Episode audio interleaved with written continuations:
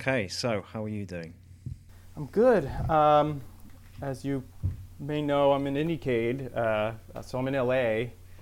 So I'm like, I've been up pretty early and relatively speaking for LA. And it's been cool. It's been a cool trip, very eye-opening. Got to show my game to a lot of people, and that's been really quite satisfying. It's been showing really well, and it's interesting because it's the kind of game that doesn't normally show particularly well in big events. It's kind of like you go in, you sort of have to submit to its atmosphere and to its mood, and in a big, noisy sort of convention, festive space, there's a certain that intention is somewhat compromised.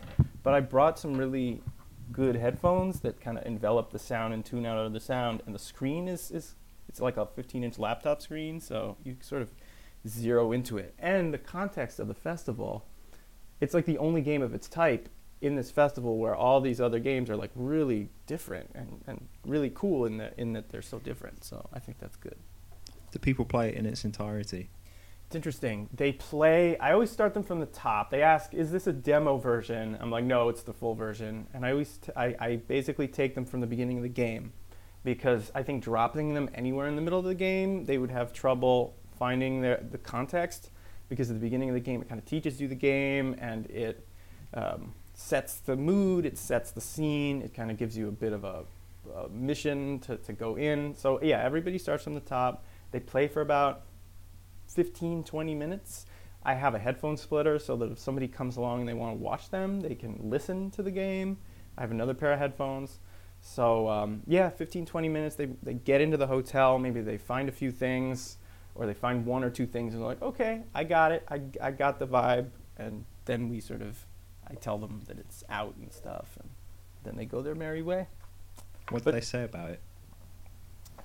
General response has been really positive, in that people have basically said, people who don't know what the game is, I sort of have to tell them, like, oh, I have to give them a very small kind of pitch.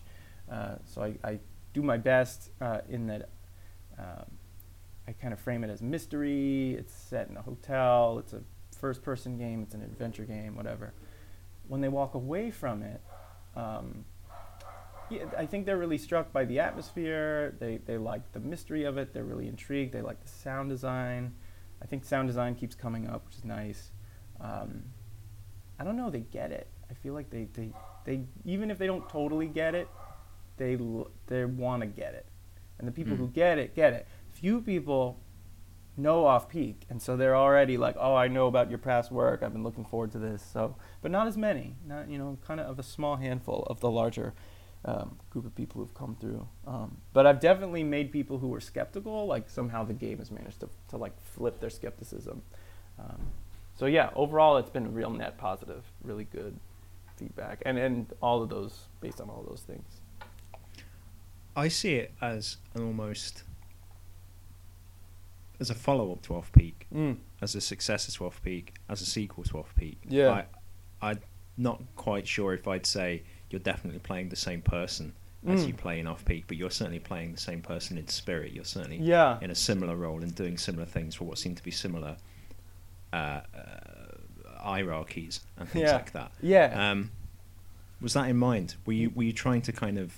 We talked about Off-Peak, and what we... discussed about Off-Peak was but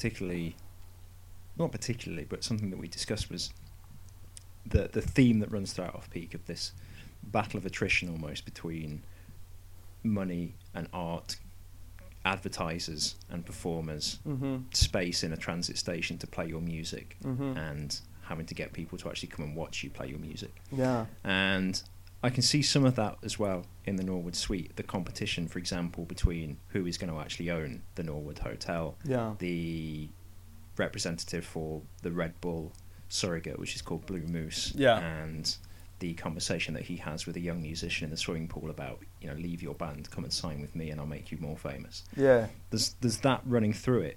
Did you want to make something that followed directly on from Off-Peak, or did you have a lot of things that you felt were new in mind for the Norwood Suite? Yeah, it was sort of a, I wanted to kind of vector off from what I had started to say with Off-Peak and focus on like the more things that I'd observed over time. Like I'd started to factor them through the prism of Off-Peak in terms of like public space in the city and art and commerce for musicians. And I this, for me at least, in terms of Blue Moose or, you know, the Red Bull surrogate, that was like the continuation of that, like from another point of view, you know, because I see that, I've seen that, and you've probably seen that where you live. Like Red Bull's everywhere. I know people who used to work for companies like Accelerator and Resident Advisor who got hoovered up by Red Bull Music Academy and now work for Red Bull Music Academy. And they talked to me about what they're doing with Red Bull Music Academy, and it just made me kind of think about the way, and even when Archie was like doing events through them, like it just, I saw patterns and I saw things where I was like, this is really interesting how, you know, companies become patrons of artists, and companies can basically prop up entire scenes if those scenes sell products. And I tried to poke a little bit at that in Norwood Suite, I think more directly than I did in Off-Peak. In Off-Peak, it was more broad. It was more like, yeah, beer and, you know, ads for this and that. But this was more directed at like one entity. So in that sense, I think it's a continuation of that theme, but done from a different perspective, because then you also have a person representing that company and you get sort of his perspective of why he's doing it and why he's at the Norwood Hotel. And yeah, it's just taking similar themes that I'd explored with Off-Peak and trying to take them beyond what was said there and take them from different angles. I think in terms of like property and like eminent domain rights, that's something that I've been thinking about. Like, you know, you have this venue and it's sort of under siege and, you know, it's hot property. Like I'm thinking about that. Like, I don't know, you read about this stuff in the paper, you see it every day, as somebody who lives in a city that like, you know, is in constantly fluctuating in terms of building and development and this and that. So. But you constantly stop short, and one of the reasons that I enjoyed Off-Peak and enjoyed the Norwood Suite is because you stop short of casting judgment over what would seem to, I think, some people or to some, just like a general consciousness, seems to be like an easy villain, i.e. the corporations or the commercialists. You pull away from saying that they are responsible for, you know, quote, the death of art or the commodification of art. In fact, I think in the Norwood Suite, and I don't mean to kind of tell you your business or tell you what you've made, but the game seems to end for me on Peter Norwood himself. This figure of Peter Norwood is false.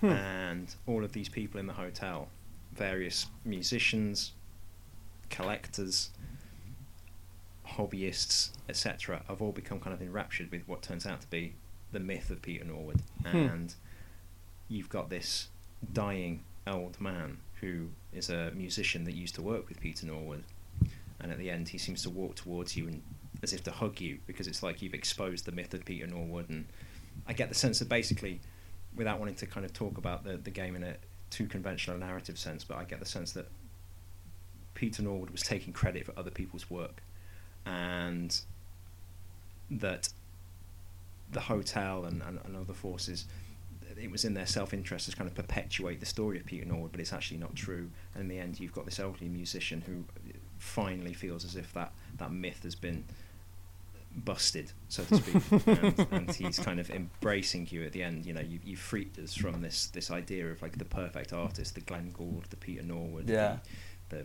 whoever.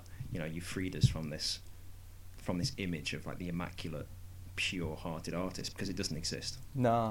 Everyone's got like a self-interest, everyone's got a commercial interest. Mm-hmm. So for me, and Off-Peak as well ends with you kind of being carried away on the boat by, I think they're called the circus or something like that. Yeah, yeah. Ostensibly this pure-hearted, expressionistic cadre of performers who are excellent and must not be kept in little boxes, but at the end of the game they seem quite sinister.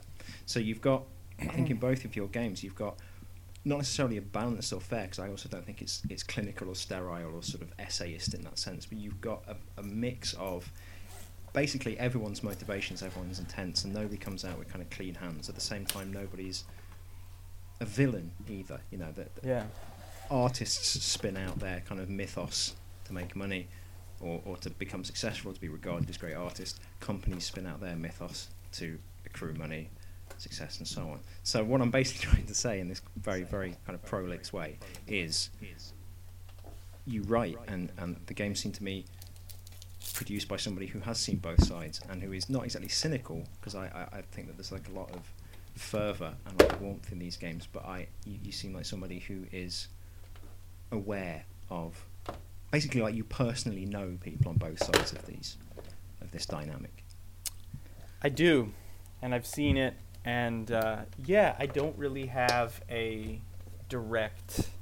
I like letting the player sort of decide who they want to side with. I think I don't know if you caught, there was a conversation, because, you know, the way this game, I set this game up was that each play style is, because you do things out of order, you see different conversations, and you might, if you go back around, you might not see them, or if you go back ultimately around, you see them all, and you see where everybody's sort of wound up. And there's a conversation that I think speaks to this most directly, what you're talking about. In the library, the band member in green, Mike is his name, he meets the Blue Moose woman who wants the sandwich, and they meet on the balcony. Did you happen to catch that conversation? Tell me the content of it and I might remember. It's pretty deep in. I mean, you could, it's definitely a bit of a deep dive, but usually you find them if you have completed the band's... It's more likely you'll see them if you've completed the band's sort of quest, quote-unquote quest line first, and then complete the sandwich quest line, because you'll have emerged through the top of the library, go down, and you'll see both of them. But he's basically giving her a hard time because her company, the Modulo Group, has bought out a bar and turned that bar into like a co-working space. And he's pissed because her company shut down this really nice, cool bar, this like hip, interesting place that supported a lot of interesting stuff. And she shoots back at him like, well, that bar like basically made room for a lot of small businesses for people to like start, you know, and have space to do really smart small business stuff. And plus, the guy who was running the bar was late on his taxes. You know, he had like tons of back taxes he hadn't paid off, and if, you know, he'd just raised the price of beer by a few bucks, you know, it wouldn't have been a problem for him. So it's like there's this sort of two. That was me trying to frame both sides of the argument. Like, yeah, Blue Moose, Modulo, the band and the scene and how vibrant it is versus this development, progress, and. That's where I kind of throw it into the sharpest relief. And yeah, I don't want to take sides, because I think both sides have their merits and both sides have their demerits. And I think you could get the good and the bad in both, because and let the player decide, well, what side do they prefer to empathize with more? Are they more empathizing with the musicians and the artists in their idealism and in their raw desire to really make something innovative, or are they empathizing with these business people who, you know, they're kind of like a hive mind, but they're also trying to think of ways to empower people to realize their own ambitions in their own work. So it's, I mean, this is a tug of war we see constantly. Unfortunately, I think usually the people with the most money win, but at the same time, you get somebody like a DJ Bogart who has such a power in his music that he can attract that money through his talent from a corporate sponsor. So again, I think the game lays it out in the way that what I'm ultimately trying to explain to you here is what the game has I hope conveyed to you. Maybe not as succinctly, but it's all of those things. And I don't take a side. I don't personally take a side in my life, and I don't take a side in the games. And I let, because everybody has an opinion, and I respect everyone else's. I try to. I think that thematically this stuff is present throughout the Norwood Suite and Off-Peak. If I was to kind of labour a few like metaphors or try and perhaps unwisely pick upon single images from the Norwood Suite that consolidate all of this thematic intent down into a picture, you've got, for example, that modulo guy in one of the rooms, and he's dancing, and the furniture in the room looks like a kind of scaled down model of a city, and the city is moving itself and he's dancing with it, and there's this kind of sense of even in something as it looks like a kind of business district, it's all skyscrapers and things, and even in something that's kind of ostensibly commercial, it's like a business district, there's still art, there's still life, there's still vibrancy, there's no such thing as like absolute coldness in the world, like everything's got some kind of warmth, everything's got some kind of energy or like humanity despite virtue. And then you've also got something like, and this is me kind of way out in the weeds of like interpretive aesthetic rubbish, but that act of like making a sandwich where you take raw ingredients and you cut them up and in a way kind of bastardize them, but at the end you've got a sandwich, and that's better than just eating like a raw tomato or a plain piece of cabbage or whatever. And it see what I mean when I talk about kind of going quite far out into the distance there? That's like 5 years of really, really kind of blagging film studies essays speaking all of a sudden. But the thing about your work and the reason that I enjoy it is because this stuff is there, right? The thematic intent and the writing about what is going on in the artistic scene, or maybe in the video game scene, or in the music scene, or in the space between commercial and artistic, that is there. But you don't strike me, you don't come across, I wouldn't list you necessarily as a kind of narratively driven or thematically driven writer.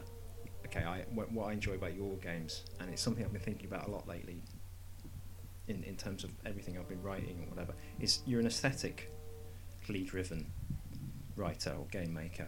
I enjoy your work because it's this great kind of bricolage or onslaught or kind of like din of images and colours and noises and things, and I think that's where you find that non-judgmental tone, because even when they're capitalists in a sort of derogatory sense, or what some people would think is a derogatory sense, your characters look good and they sound good and they're kind of musical. The speech in the Norwood Suite is music, and everything in that sort of world, in that Norwood hotel, even though some of it is kind of worryingly capitalist or quite kind of gratingly faux artisanal, it all has like a music, it all has a colour, it all has a warmth, and that aesthetic, your aesthetic, is what I find most compelling.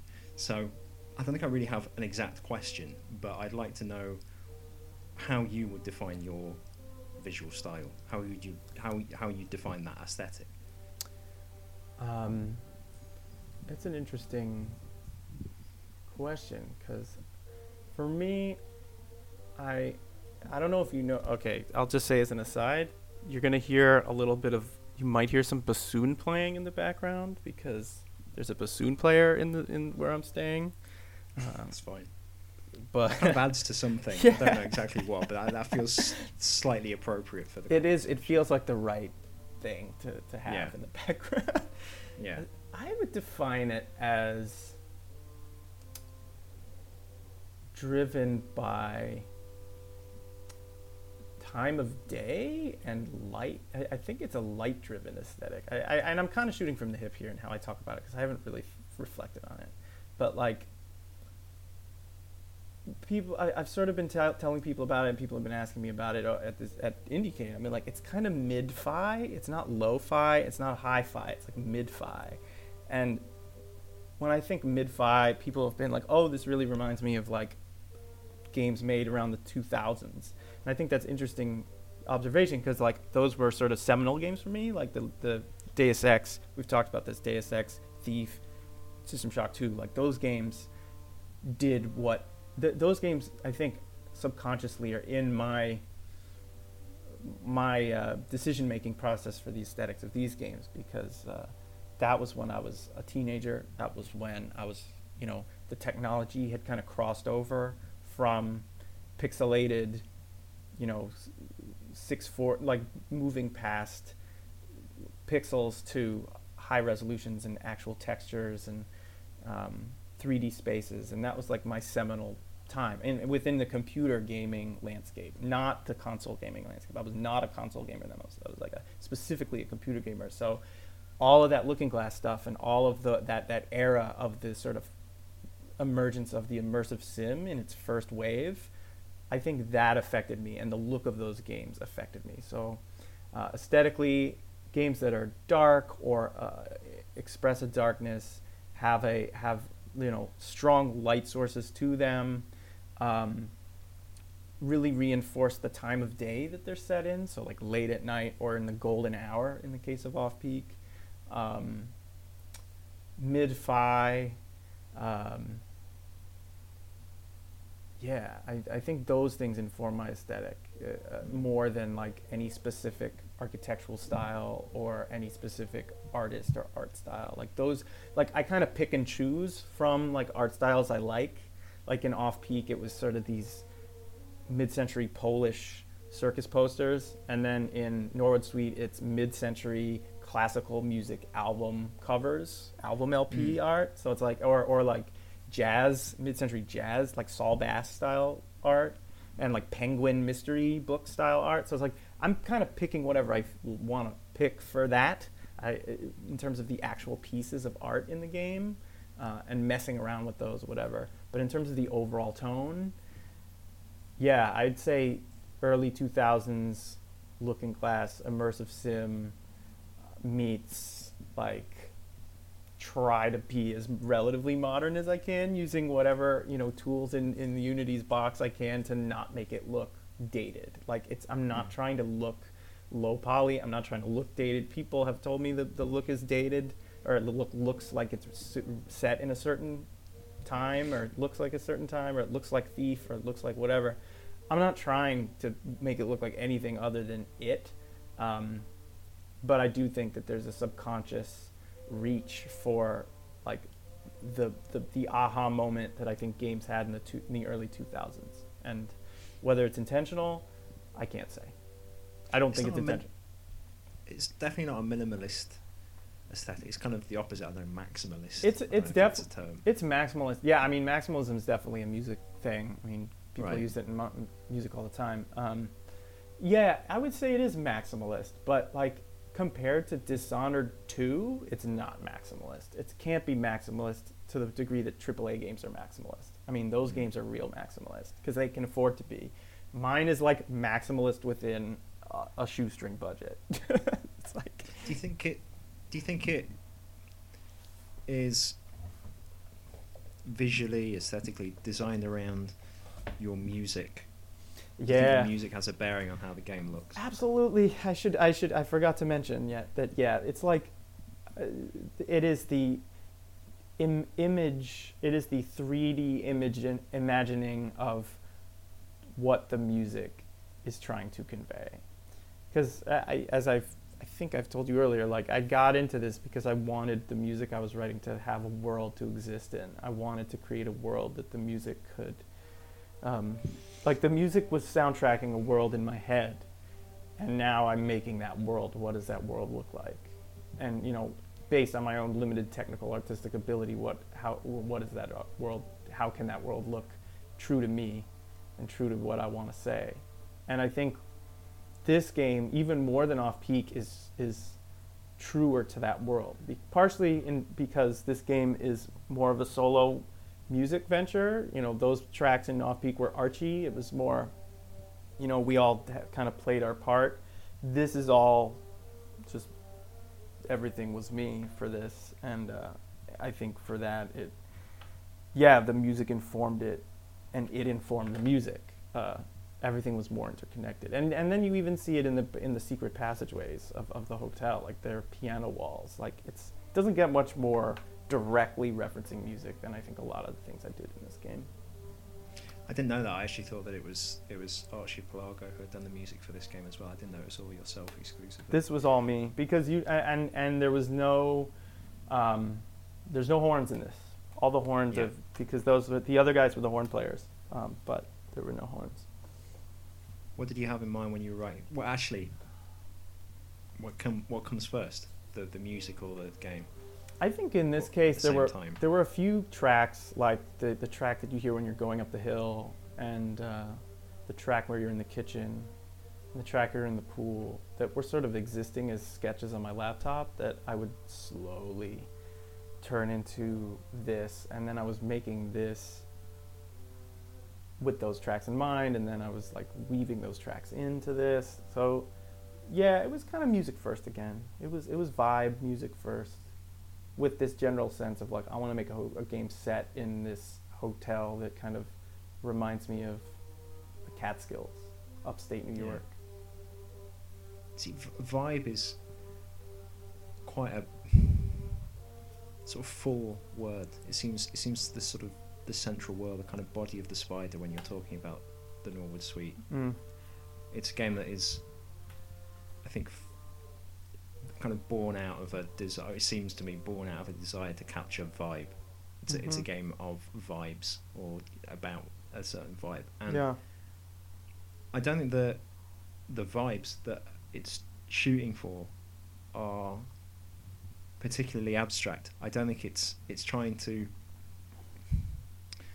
I was trying to explain it to somebody else, and trying to explain what it was that I thought was interesting about how the game looked, and I said that what it does is, in big and expressionistic and kind of like fauvistic or fauvistical, anyway, big colourful ways, it captures quite tangible and relatable, almost common experiences. So it feels there are entire sections of the Norwood Suite, or Off-Peak, entire rooms in the Norwood Suite that are dedicated to capturing that feeling of sitting in a bar at 2 a.m, listening to a jazz record and smoking a cigarette. Or there's an entire room that's dedicated to being on the beach, or in a car, or just that feeling of being with friends and maybe semi-drunk and talking about songs. There are entire sections of the hotel that are committed to just, even if it's for like a fleeting second, just reminding you of that time in that place with those people. So the game seems to me, or the aesthetic style, again to go back to that, seems to me using lots of images to really, in a sort of like Proustian Rush way, capture these things that you've done in your life, these little moments that you've enjoyed. What do you think? Do you see what I mean? Yeah, I do. I think that there's something to be said about simple pleasures, and there's something to be said about it's weird. I've had memories. There's a memory that I'm thinking about where I'm in a cab with my father. We're going down a New York City street. This may have been even before I moved, or I wasn't in the city long, and we're going down the street, and he just looks at me, he's like, man, look out the window, look at the lights, the way they're just hitting through the, like, how cool is this? Like, just, it's kind of a misty night, we're driving down the street, it's like kind of late, there's not a lot of traffic, so we're kind of zooming, and he's like, how great is this atmosphere right now? And I'm like, yeah, how fucking great is this? How great is it to just soak this in and just enjoy this purely from an aesthetic experience and from a feel, like a feeling. My dad was a saxophone player in high school. This was in the early 60s. He lived in working class Bristol, Connecticut. That's where he grew up. His father worked in a factory in Bristol. They made widgets. This is before ESPN came to Bristol and revitalized the city. His mom was a school nurse. So he kind of came from this pretty blue-collar, mid-central Connecticut background. And I think his father, my grandfather, was a violin player. Also came from same long generation, central Connecticut, kind of blue-collar, had 5 brothers. He was going to go, his grandfather was going to go to music school in Boston, but he could not because it was 1928. This is my grandfather. I think he had come of age in that era and had to stay in Bristol and kind of work the family business. My father, it was not cool to play the saxophone in 1964. But he said he was good. He said he knew how to play. So I feel like there was like these thwarted, I come from that side of the family, is like thwarted musical opportunities. And I don't know, I feel like my they could have taken their music further, and I think that's where I get it from. But my dad did, and to this day maintains this sense of like joyous wonder at the simple things. And when you talk about like rooms that are devoted to just sitting at a bar and having that kind of experience, or looking out the window at a beautiful mountain view, or having a meal and just savoring how good it is, like I think that's a universal feeling of joy. And I don't know, I think that's something I wanted to capture in each of the rooms of the Norwood Suite. Or the wonder when you enter the Grand Central Station, or even last time I was in London, the wonder I got from arriving in Victoria Station, like, oh my God, look at this space, like, fuck. See, that's interesting to me, because when I play both of these games, Off-Peak and the Norwood Suite, I feel like they are almost uniquely American. Right? There are, not to talk about myself too much, but there are experiences like your memory with your father in the taxi that they bring to the foreground of my cerebrum. And I think of, you know, staying up late in this hostel I was staying in Berlin one time, or I think of arriving into Heathrow Airport in the early hours of this kind of misty morning and smoking outside with friends and things like that. But it seems to me when I did often stop and kind of look out the window of the Norwood Hotel, it seems like a fundamentally American collection of sensations and experiences. I think jazz music is a more American thing than it is a British thing. I think just I don't know, there's something about the colours, the speech patterns, the kinds of people that are in these games who seem to me American. And and I'm not saying this as I don't use this as a I hope it doesn't sound like I'm talking about this as it's a shortcoming. I actually think it makes the game better. It gives me this great sense of like a national identity or what it feels like to be in a specific place. What do you think?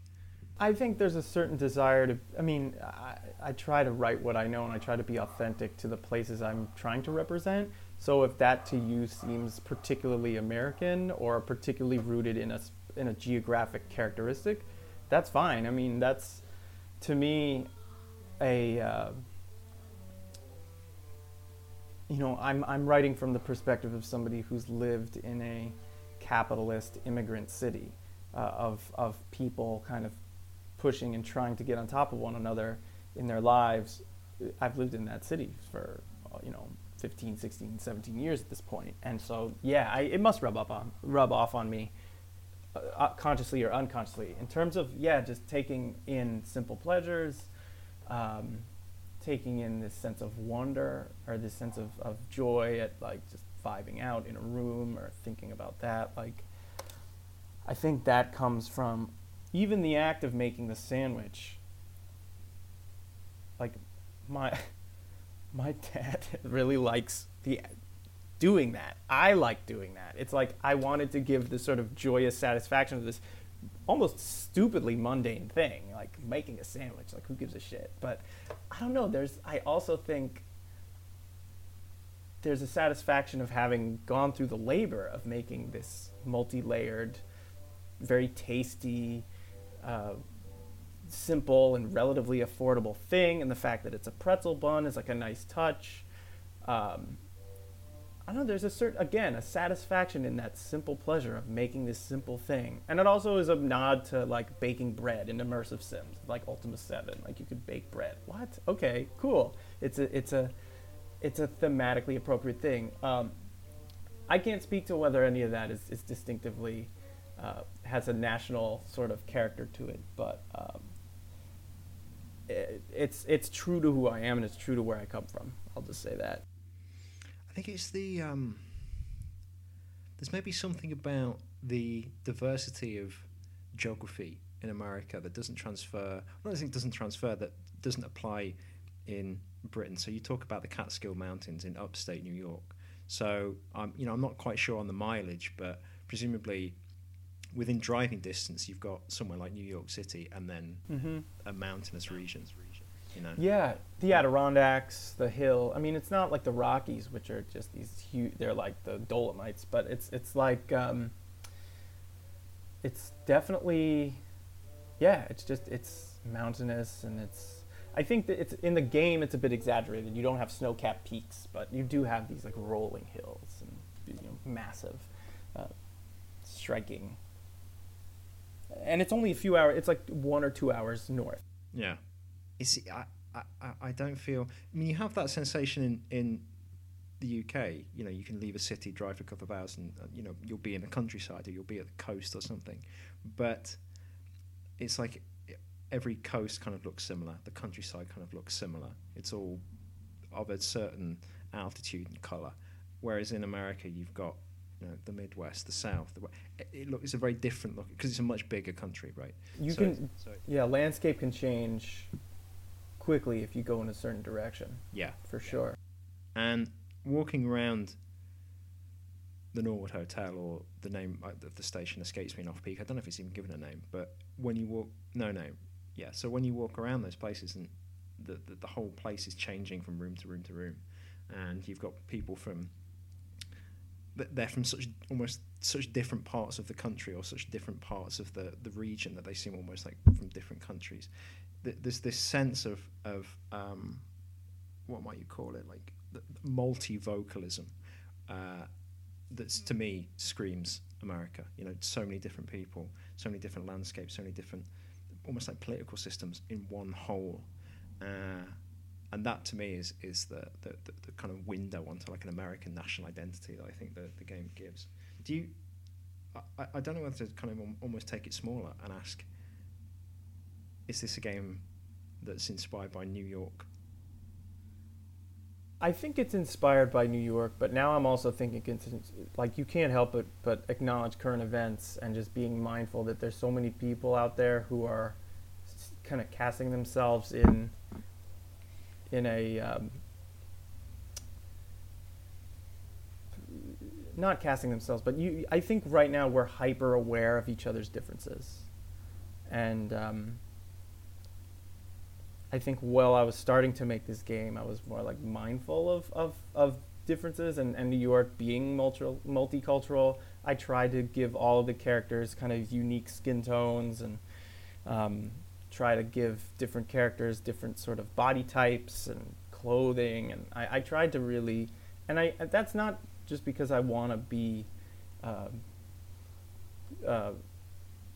overtly big tent in terms of how I represent people. It's more like, well, that's how in real life you find public spaces. People look different. Like in New York, you go on a train, you have people from all walks. You go in a station, all walks. A hotel, even in the Catskills, you're attracting people from all walks. It's not about like one type of person from a socioeconomic background, or from a specific, cultural group or whatever. It's like everybody can get there. It's relatively accessible. And I mean, this is like off the beaten track, but it's not like, it's not an exclusive place, and it doesn't exclude anyone. I think that's ultimately the thing about my games I do want to say, is that like they are for everyone. Like people who played this game at the festival, some were young kids, some were, there were a mix of guys and girls playing. It was every, people from all walks, literally all walks. And I want it to be, these games to be as inviting to everyone as possible. That's part of the reason why I make it so that the avatar in the game is that person. They are that person. There was one interesting piece of feedback I got from Off-Peak from a tall person who played it, was that they felt short, and that was weird. And so I'm thinking to myself, I'm not gonna make this game feel like if you're a tall person, you don't feel short. Like, I wanna make that, so the camera's a little higher, and it wasn't just to please that person, it was just to be mindful that, like, I wanna make a game that everybody can sort of relate to. And so when they see everyone in the game, they all look a little strange maybe, and not even, probably in the uncanny valley, but it's a reflection of what you would find in the city. And I think that's a reflection of me just wanting to come from a place of inclusivity, also come from a place of, well, that's what you would see in a hotel like this anyway. Like, it's a truth, ultimately. It's how it is in places like this.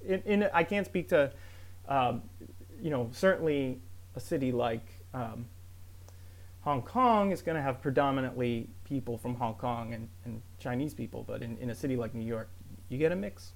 And that's what I know, and that's what I wanted to express. There's as much as I think there is an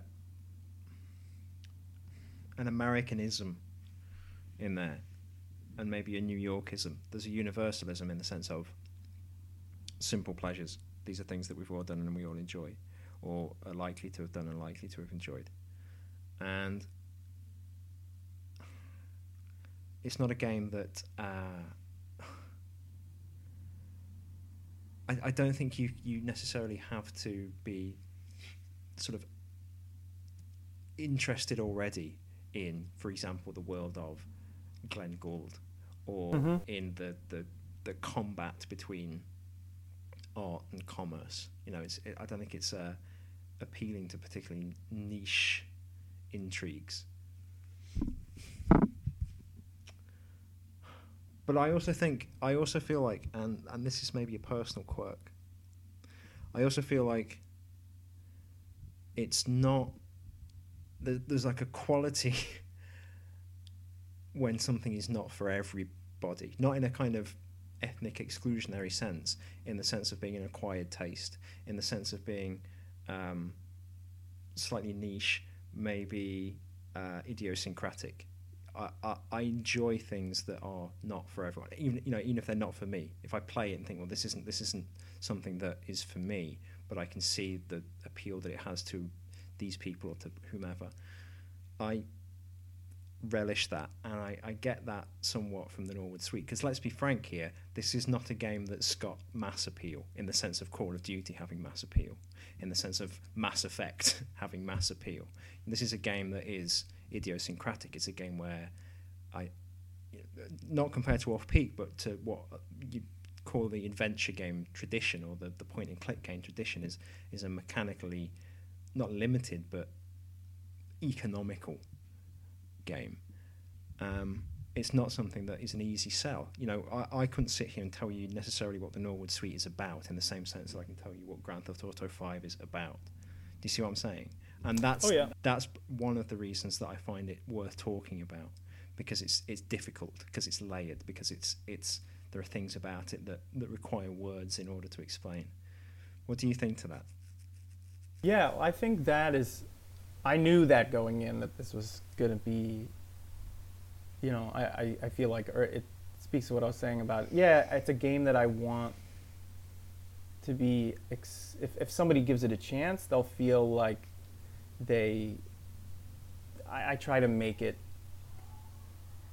legible, I try to make it relatively parsable, easy to beat, quote unquote, but I also know that, of course, it's not for everyone in terms of how it conveys its ideas, its aesthetic is not for everyone, its music is not for everyone. No, I mean, it is what it is, and people are going to connect to it or they're not.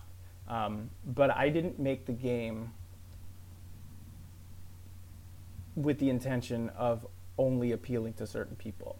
I never made the game trying to represent one type of person. I certainly didn't make the game as a way to represent myself. I mean, I kind of did in a sense that I'm in a lot of my character and my personality and my sort of values and ideals are in the game, but I didn't make the game to say, this is just for people who like these sorts of things. This is for people who like adventure games. I made the game so that as many people could give it a chance as possible, and as many people could digest it as, like, I tried to give them a pretty big, I tried to make the hooks as big as I could for anyone. Whether or not these people pull the hooks, whether or not they even care, whether or not they look in even the direction, it's really up to them. But I certainly didn't make the game knowing, I never thought of it as having limited appeal or a wide appeal. I always just thought of it as being an honest statement of purpose based on things that were on my mind. And whoever is into it, great. Whoever isn't into it, that's totally cool. You know, now that both of these games are out, you know, Off-Peak's had some time, and now this. I don't take judgment on the characters in the game. I don't take judgment on who plays the game. It is what it is. It lands where it lands, and it affects people how it does. I'm just really happy that it affects people who want to engage with these issues on a level that I'm trying to. So I'll take what I can get, to be honest. It's a good way of putting it. I think that's how a lot of people in games at the moment feel.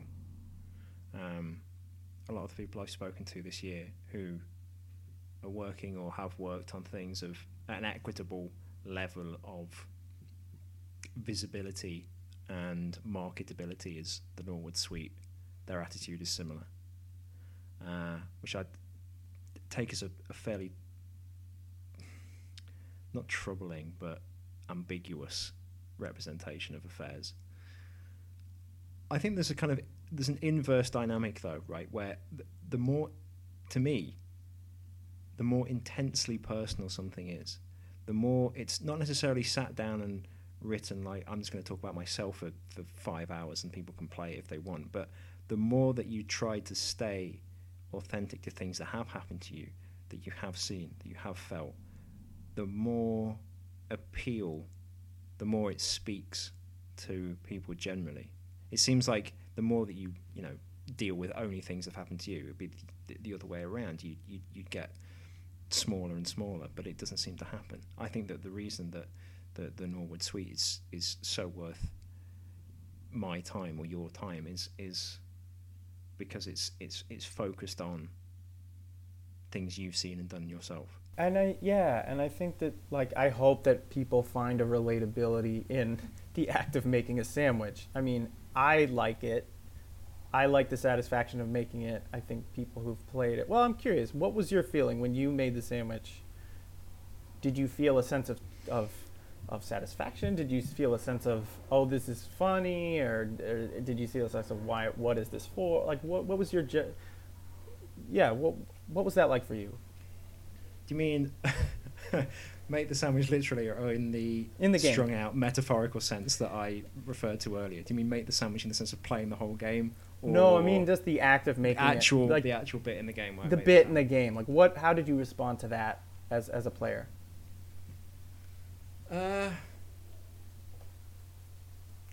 It was satisfying in a quite straightforward way, i.e., I've got a sort of penchant for seeing things neatly stacked, and I like solid, reassuring sounding machine noises. So when you kind of bring down the clunky sandwich cut, and it goes and then and you've got something that's very neatly and sort of symmetrically sliced. That to me was enjoyable. I liked looking at that, and I'm like you as well. I have a almost fetish for circa 2000 video game graphics, and the ingredients of that sandwich look like they're from the kitchen of Half Life. Okay, do you remember that? Yeah. Do you remember that section in Half Life? Yeah, yeah. Anomalous Materials level in Half Life. Oh, that's you go. Yeah. You go and mess with that guy's casserole in the microwave. Oh, man. It kind of reminded me of that.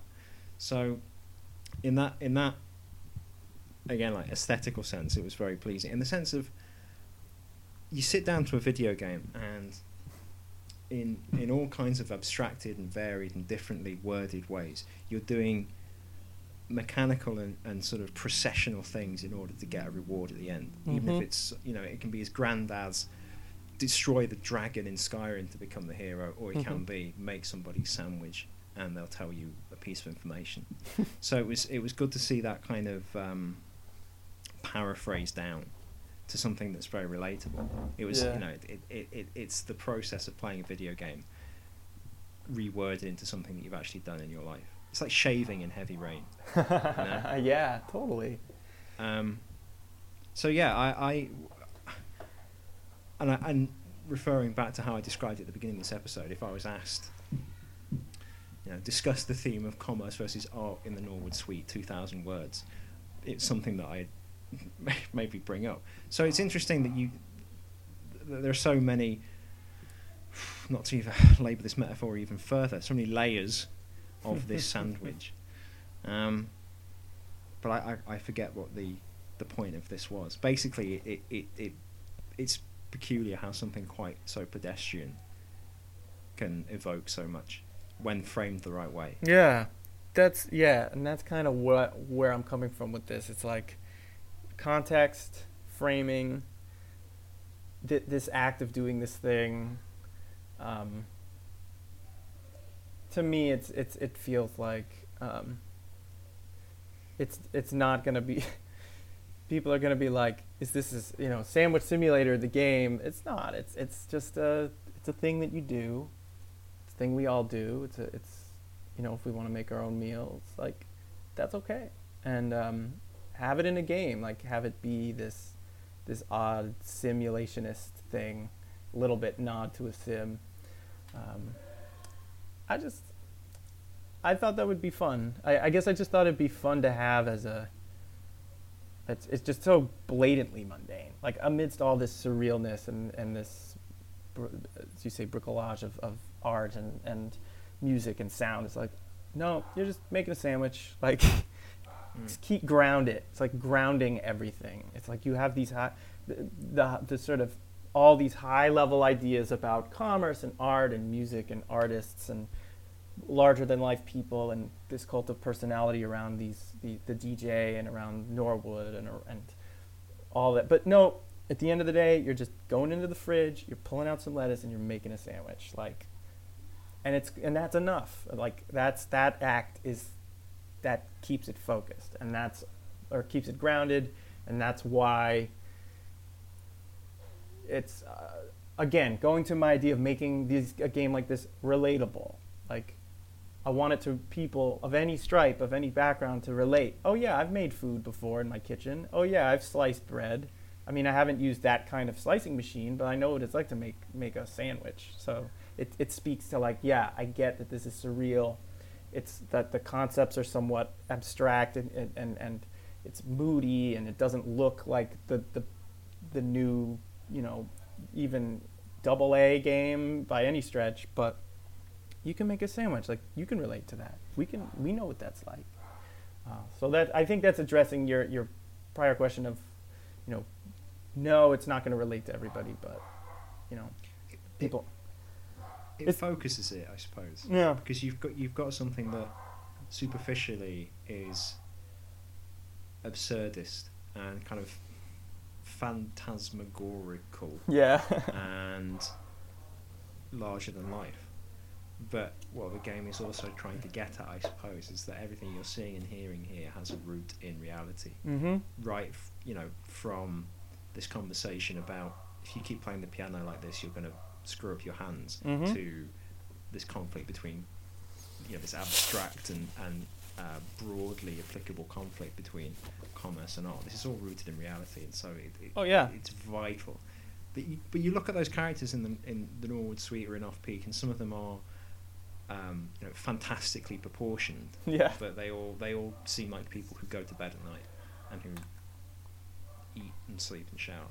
And it is because, I suppose, of having you do routine things like make a sandwich, eat slices of pizza, need a ticket. Fix the router in the hotel. Like. Yeah. Yeah, right? Yeah. That cross section of the very big, the very broad, the very strange, the very colourful, with the mundane and the routine and the everyday and the sort of workaday. That's what I think is the interesting thing about these games, is the interesting thing about their aesthetic is, as I said before and as you said before, using kind of big pictures and big colours to talk about things that are common. And I think there's a satisfaction in taking in the big, in reflecting on the larger issues, sitting at the bar, pondering, as the character of Alan does before Bruce shows up. He's sort of there. June leaves that bar and he's just there alone, like looking at his files and sort of. I don't know. Did you ever interact with him when he was just alone at the bar? Which character was that? This is the father. This is the lawyer, who's going up against the Modulo Group. I think I got as far as giving his daughter some plain sheet music. Right. She went off to talk about, now I'm going to write these advertising jingles. I don't think I actually spoke to the father when he was by himself. Yeah. So, and that's totally fine. Like, again, that's something that I knew going in. Players were not going to catch all the dialogue in one playthrough, but there is this, just him, there's this, even just seeing him there staring with his drink alone, or I don't even know if he has a drink. I think he's just there with his files and pondering the bigger stuff, whatever he's thinking. And then yet the act of simply vibing to the music and enjoying the music, the enjoyment of the very big, and then the pleasure in the very small, and sort of feeling those two things even at the same time, is, I think, something now upon reflection I'm realizing I was trying to get across in this game. Because there's a, like, as a gamer, as a like a objective based game design kind of approach, you're doing all these things, you're checking in, you're giving people the items, and it plays a soothing sound to say, nice job, you did it. Or it rewards you with a new room or a secret passageway or whatever. Like, those are all sort of satisfying, like instant game gratifying things that come from just enjoying the process of going from point A to B, using a little bit of your own intuition and exploration and curiosity. At the same time, taking a step back and then considering these bigger picture themes, like, that's something that I wanted the game to provide. Yeah, the simple pleasures that we experience in our real life, and then the bigger, weightier things that we ponder when we're just, staring out the window. That, as a final point, right? When I talk about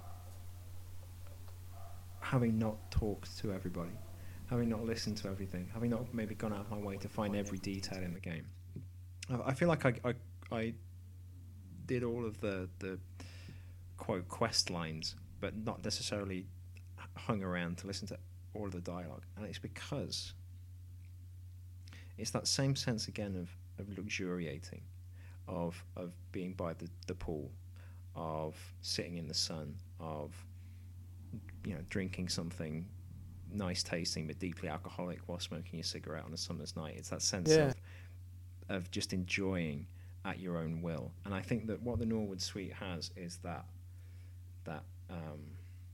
sort of profligate of dialogue and colours, and the structure of it is loose.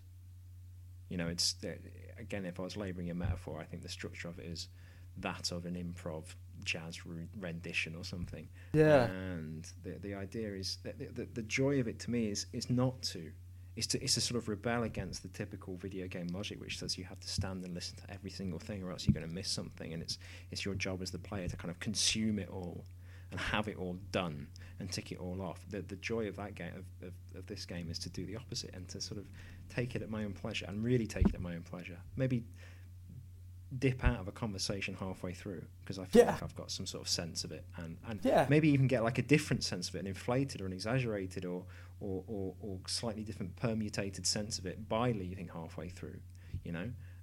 It's so interesting that you say that, because like people who are starting to do Let's Play videos of the game, like they feel compelled to sit and read the conversations aloud and like sit through them all, because they're very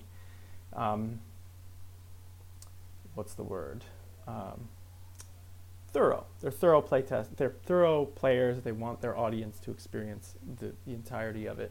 But I don't know if that's I mean, they can do it like that, but it's not a requirement, and it's not something that I necessarily expect of them. I think it's more of like, well, how did you play the game? Well, I did this first, and I talked to this person. How did you play the game? Well, did you get to that part where the two people are talking in the pool? Actually, no, I did not. I didn't even see it, or I saw it from a distance, but I didn't go there. It's like all of those things are totally fine, and I think ultimately the players, player's choice in how they want to engage in the conversations, if they want to listen and eavesdrop, or if they just want to talk to the people, if they don't even want to talk and they just want to kind of get blitzed through, like giving people items and sort of solving it in a more like game-centric way. There's no, like in Off-Peak, there's like no wrong way to play it. Like I tried to make it so there was no wrong way to play it, I mean, the logic was a lot gnarlier than in Off-Peak in terms of what happened when, but yeah, like how you played it was cool. Like how it's like an improv jazz piece, your choice is the right choice if you do it with intention. Like you're, as a musician, it's totally. And yeah. I'll follow that up with another thing. If you're playing, and you play with intention, it's right. If you make a mistake, or if you think you've made a mistake, make the mistake again, because then you've intentionally made a mistake, and then that kind of nullifies your mistake, and it's no longer a mistake, and now it's right. And I'm not saying it's right according to anyone else, but it's you being right with yourself. Like, yeah, I fucking made that mistake. I'm gonna make another one of the same mistakes. Bam. Listen to that mistake. Enjoy that mistake, because that is a fucking mistake. Kind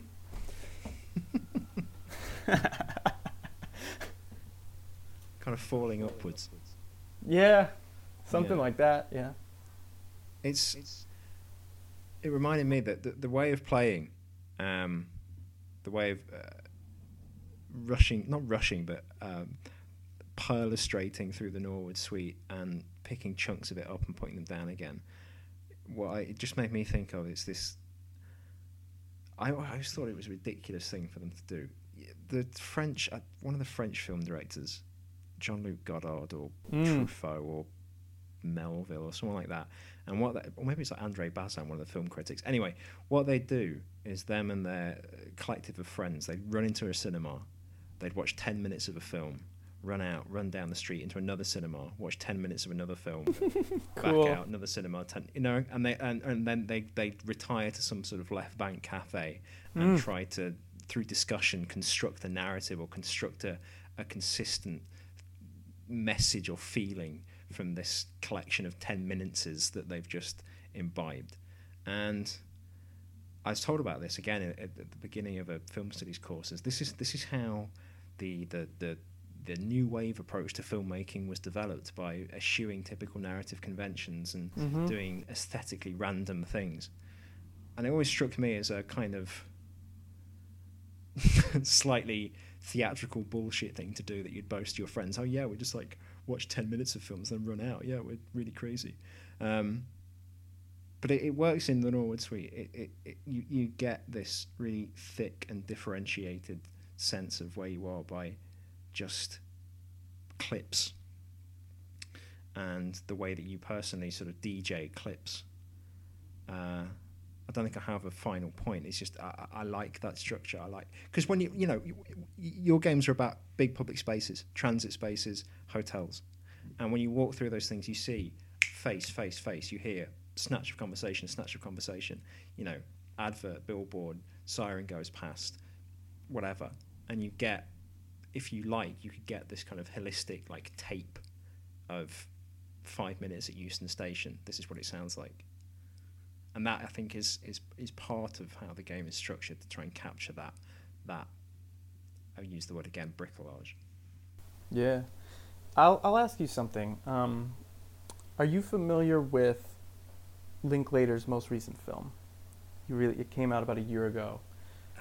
It's called Everybody Wants Some, with 3 exclamation points. No, I'm not. This is a film. This actually was a bit of an influence on this game. This film was kind of a follow. It's sort of a spiritual follow-up to Dazed and Confused. It came out. It was set in 1980, in a college that was a West Texas state college, kind of whatever college, deep in Texas. And you talk about American vibes. This was extreme. This just felt like straight up America, because it follows this baseball team frat over the course of a weekend before college, as they're sort of meeting and bonding, and you follow the freshman, and he meets this girl, and you follow their antics over a weekend. I mean, it's basically like the same plot as Days of Confused, just taken to focus on this baseball team.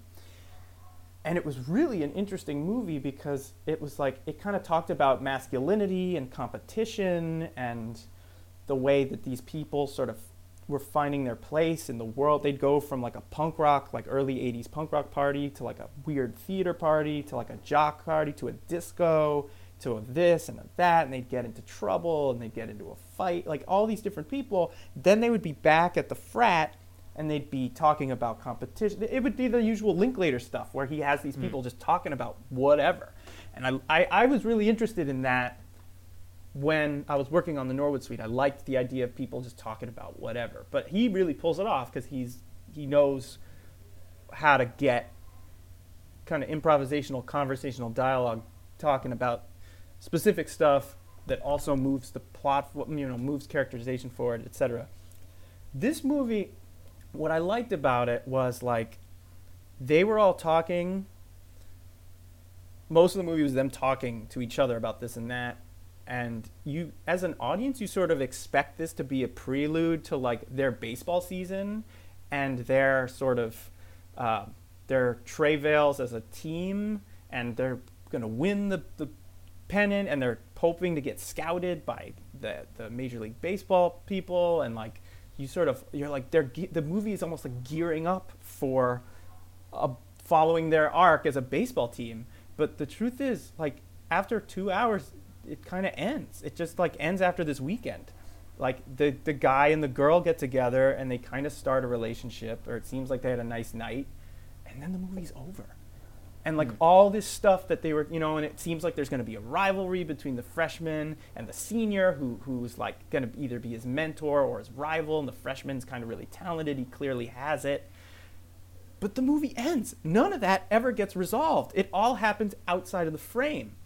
So it's what was it was really about was this group of kids wrestling with their place in the world, and with their idea of what is camaraderie, what is sportsmanship, what is masculinity, what does it mean to be a team, what does it mean to deal with issues related to our hopes and dreams as in their case athletes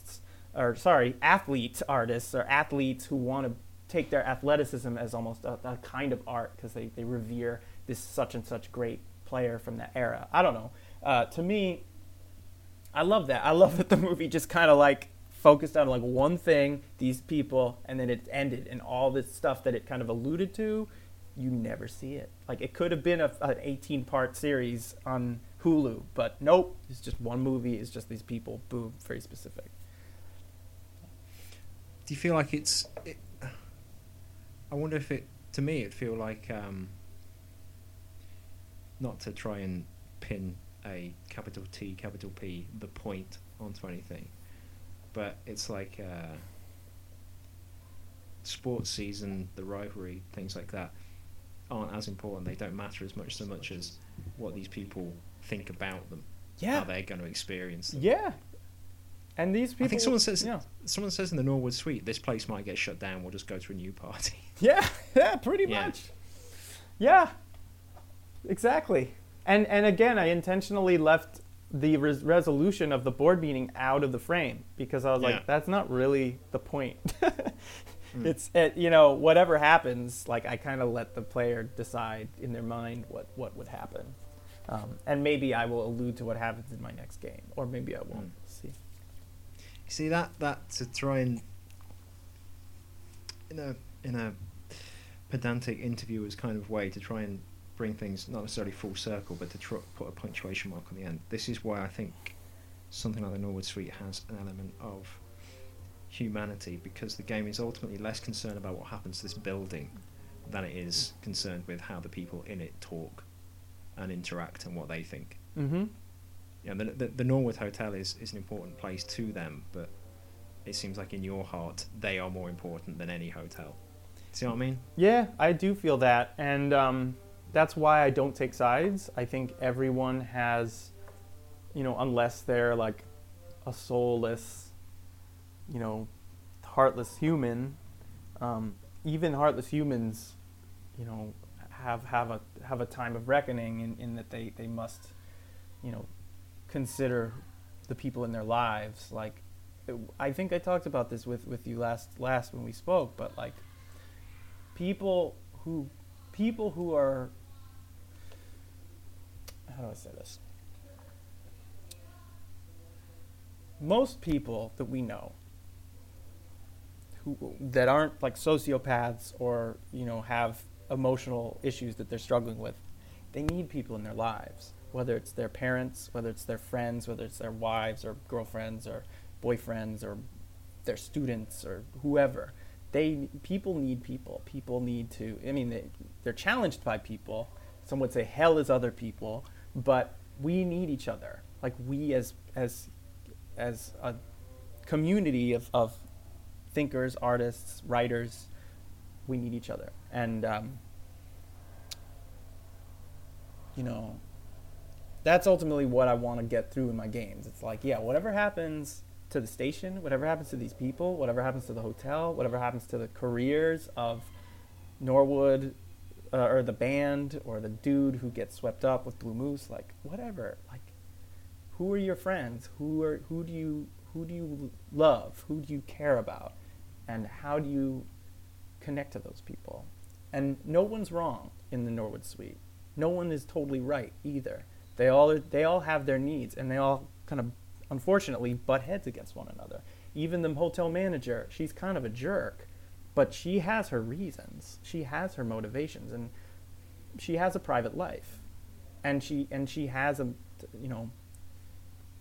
moment of when she reflects and when she looks in the mirror, she must draw. She must earn someone's sympathy. So, I guess at the end of the day, it is about the people, and